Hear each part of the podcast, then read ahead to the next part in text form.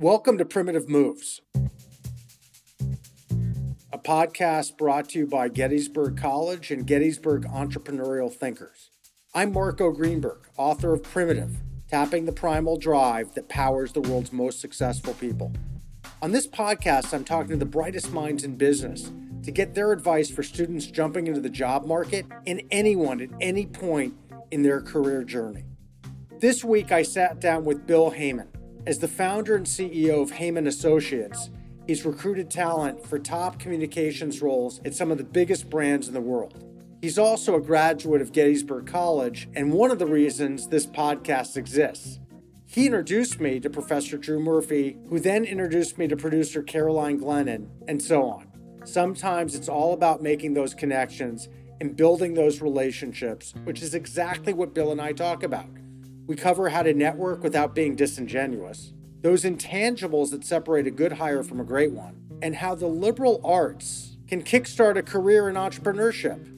You'll also hear from Caroline, who had some stellar questions of her own for Bill. Here's Bill Heyman.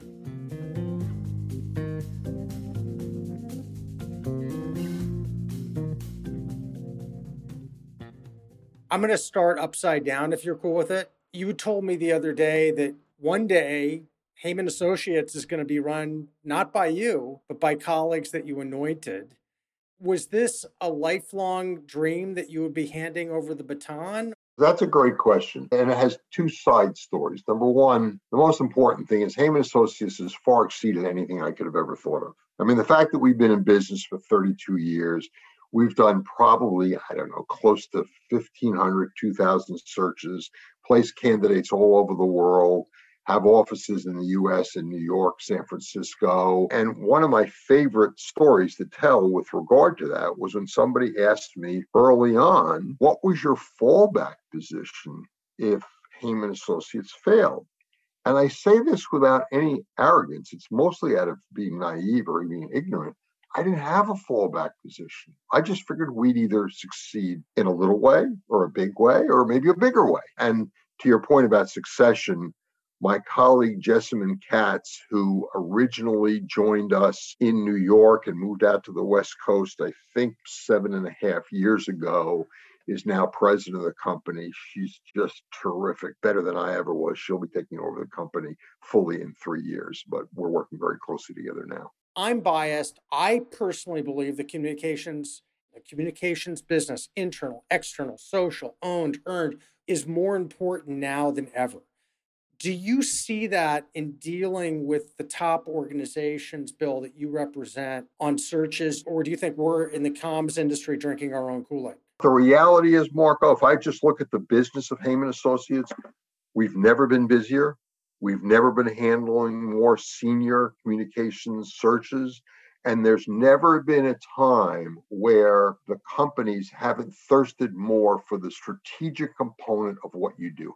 They love the fact that you understand how to put together a blog. They love the fact that you have media context. They love the fact that you can write speeches. But what they really want is your strategy. How do we articulate where we're going? How do we communicate to our employees? How do we communicate to our various audiences? Were there bumps along the road? At Heyman Associates? Were there ever times where you said, oh my gosh, we got to suck it up, we got to lay people off, we got to make some changes? Or maybe it was around the time when they said recruiters are going to be passe, recruiters are going to go the way of the dinosaur.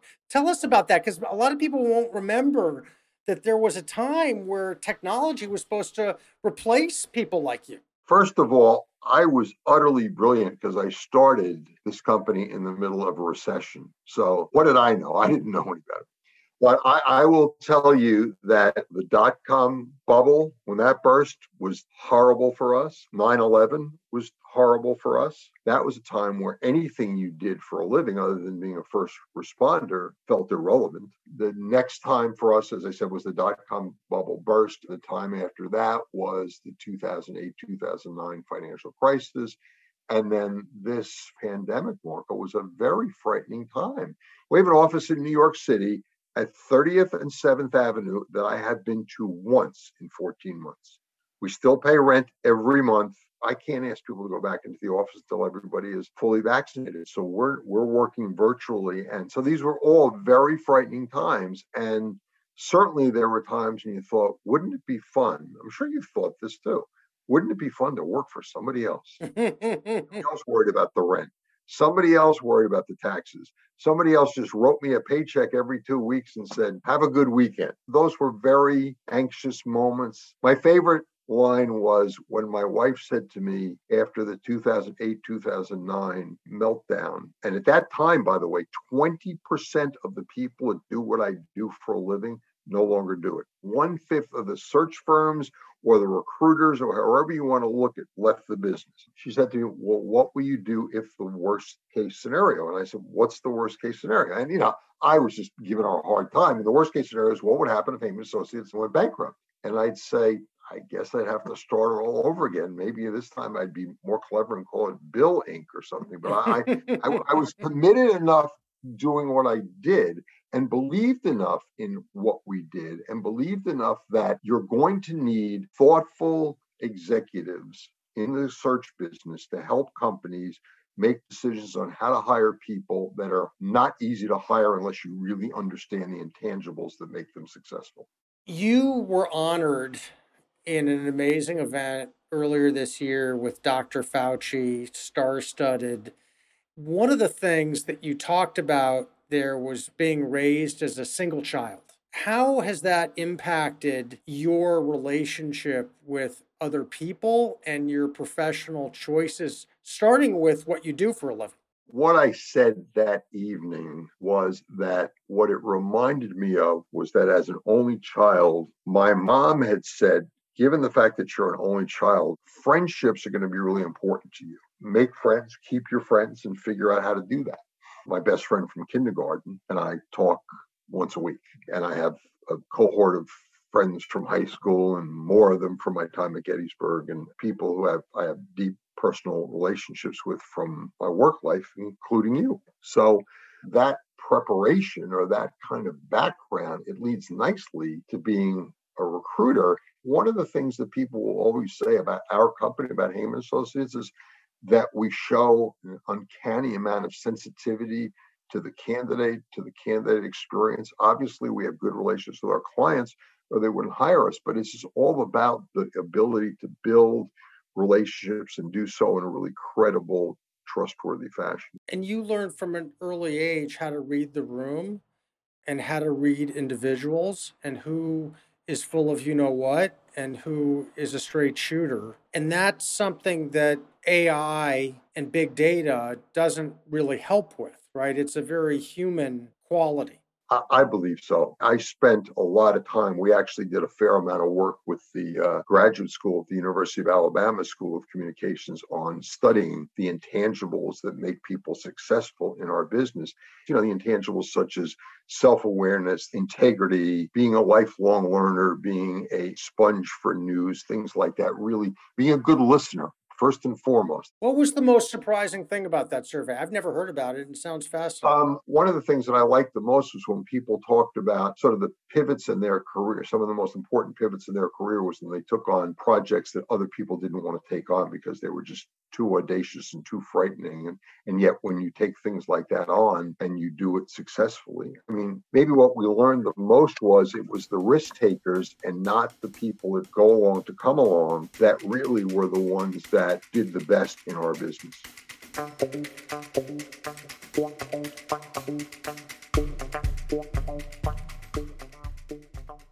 Another thing that we've talked about before is the connection with the liberal arts education and the value in that, especially how it relates to entrepreneurship and entrepreneurial thinking. Could you talk a little bit more about that connection and what that means to you? The liberal arts experience is great preparation for being an entrepreneur. And part of it is there is a little bit of a fearlessness. I mean, I, I choke it up to being a little naive when I said I didn't have a fallback position. But the reality is, I just felt that I could get through whatever it was that I needed to get through, that I had found the right space for me. And it wasn't in law school, it wasn't in medical school, it wasn't being a professional baseball player, it was none of the things that I might have thought about when I was younger but that this was a place where I belonged. And so I think the liberal arts experience, understanding how to think critically, figure things out, and also learning how to be a good listener is really one of the most important skills that I've ever developed. I like to think that I'm a good listener.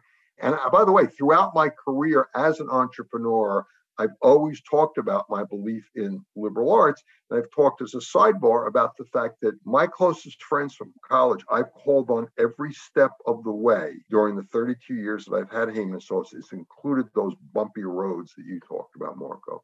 I remember very succinctly asking my, one of my closest friends from school, who had a really terrific career in the technology world, mostly in sales. And I brought him in after things kind of blew up in 2008, 2009 because of the financial crisis. And I said to him, I need you to talk to my team about selling. And one of the first things he said was he talked about cold calling, contacting people who you don't know. Nobody likes to do that. It's dreadful. And it was so refreshing to hear somebody who was a classically trained salesman talk like that. Try to figure out how to triangulate on your relationships, a friend of a friend, or the six degrees of separation with Kevin Bacon, or whatever it is, but figure out how to get to that person in the most intimate way or personal way you can. And I thought that was brilliant. Love that. The word, the phrase rather, connect with me now implies LinkedIn or Tell us your either attraction or aversion to the word networking to get a job and how it might be accurate, but it might be a misreading of how to form those connections and navigate those degrees of separation. So, on one hand, if I'm talking to people that are, are younger, I may say it's really important to network, getting to know people, extending yourself, asking for help. I think that's terrific. On the other hand, there's something extraordinarily disingenuous because it comes across as being kind of a one way street. What can you do for me? So I think learning how to be more of a participant in that. I often think when I talk to people about networking is how can you make this so that that it feels much more like a relationship than a transaction and i think that's probably the critical component caroline does that make sense to you Absolutely. When I first met Bill, we talked over lunch, connected as Gettysburgians and Long Island natives, and just connected. And at the time, it was so much more comfortable for me because I didn't have an explicit ask. You know, I just I wanted to know someone that was similar background that might be able to help me down the road. But I don't think I would have been able to do it and walk in and, and have an agenda. I just spoke actually to Gettysburg current students and I said, take advantage of this time and the cold call to make a relationship, not to pitch anything. I said, kind of play around, introduce yourself to people because it's not happening naturally the way it might have at a job fair. And just ask for maybe an informational interview or something where you don't have to put yourself in a position where you're asking explicitly for a favor. How do you not look at the whole person when you're recruiting? How do you not give extra points to that candidate who also is a mother and a father and is balancing is not just punch in punch out. They have other aspects of their life. Maybe it's not kids maybe it's a philanthropic endeavor. My bias is towards more complete people if i dare say so. And i was wondering how you deal with that because there are plenty of candidates you must have come across that are like they're married to their work literally and figuratively so if we think about liberal arts, we think about you have to take a course in math, you have to take a romance language, you have to take a lab science, study history, study English, whatever the broad purview is. I think life is like that. I absolutely agree. One of the things that I used to do, and this is, I would marvel when I would see moms with children. Sometimes I'd actually see them with their children commuting to New York City, meaning that they had a job that took them into New York City and in some cases, they were taking that child to a school in New York so that the child could be someplace nearby. So in case they had to work late or could go over to their office or what it was. And I thought to myself, here's a person who's not only raising a child, but working in New York, I think having a broad and more interesting life, you know, whether it's because you're engaging with your children, you're engaged with the community, doing things over and above what you do at work. I think those are really important things. Bill, I remember when I told you about Primitive, the book, and I saw right away that it got your attention. And I also couldn't help but notice in our roaming acronym, you, like me, were attracted to maybe the more counterintuitive I in that acronym? Yeah, I related well to insecurity. I think having a certain level of insecurity is really, really good. I like to think of it maybe a little bit like, you know, if I think about baseball, Marco, that, you know, there's this expression about baseball that if you succeed three out of 10 times, which sounds pretty miserable, but if you succeed three out of 10 times, you get into the Hall of Fame. well, worrying about whether or not Heyman Associates was going to be successful, whether or not, whether we would get through those particularly bumpy roads that we talked about before, you're probably more apt to succeed if you really put the kind of worry into those things that they deserve. And I think not thinking that you have all the answers, knowing that other people are going to be able to provide you with good answers, I think that's really important. Thinking about insecurity as a value rather than a weakness, obviously within reason. What mistakes do you see candidates making at interviews or accounts of the interviews that make you wince? And it doesn't relate perhaps to overconfidence rather than worrying a little more, like you said. Worrying might be underrated. The thing that I notice more than anything else is I've met a lot of people that they know everything. I mean, it's really remarkable how many people I know who know everything. They've never made a mistake. I had a candidate one time have no idea why he blew up when the client said to them, Tell us about a failure you've had. And the candidate said, You know, as I think about this, I don't think I've ever had a failure. and, and all I could think to myself was, Ouch. I remember one time having a client say, Can you tell us about a search where you failed, where where you didn't do well. And I was able to immediately come up with here's the search, here's what went wrong, here's what we learned from it, and there may be others. And, and part of that, so if I was going to say, why do people have that, Marco? I'd say it's a lack of listening. I think it's, you know, the old line about God gave you two ears and one mouth. If you use them in that proportion, you'll be successful.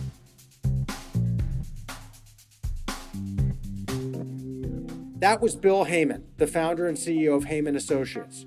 You can find him on LinkedIn. Big thanks to Bill for stopping by.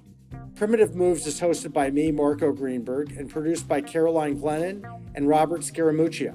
Our music is by Blue Dot Sessions. Until next week, keep trusting your primal instincts.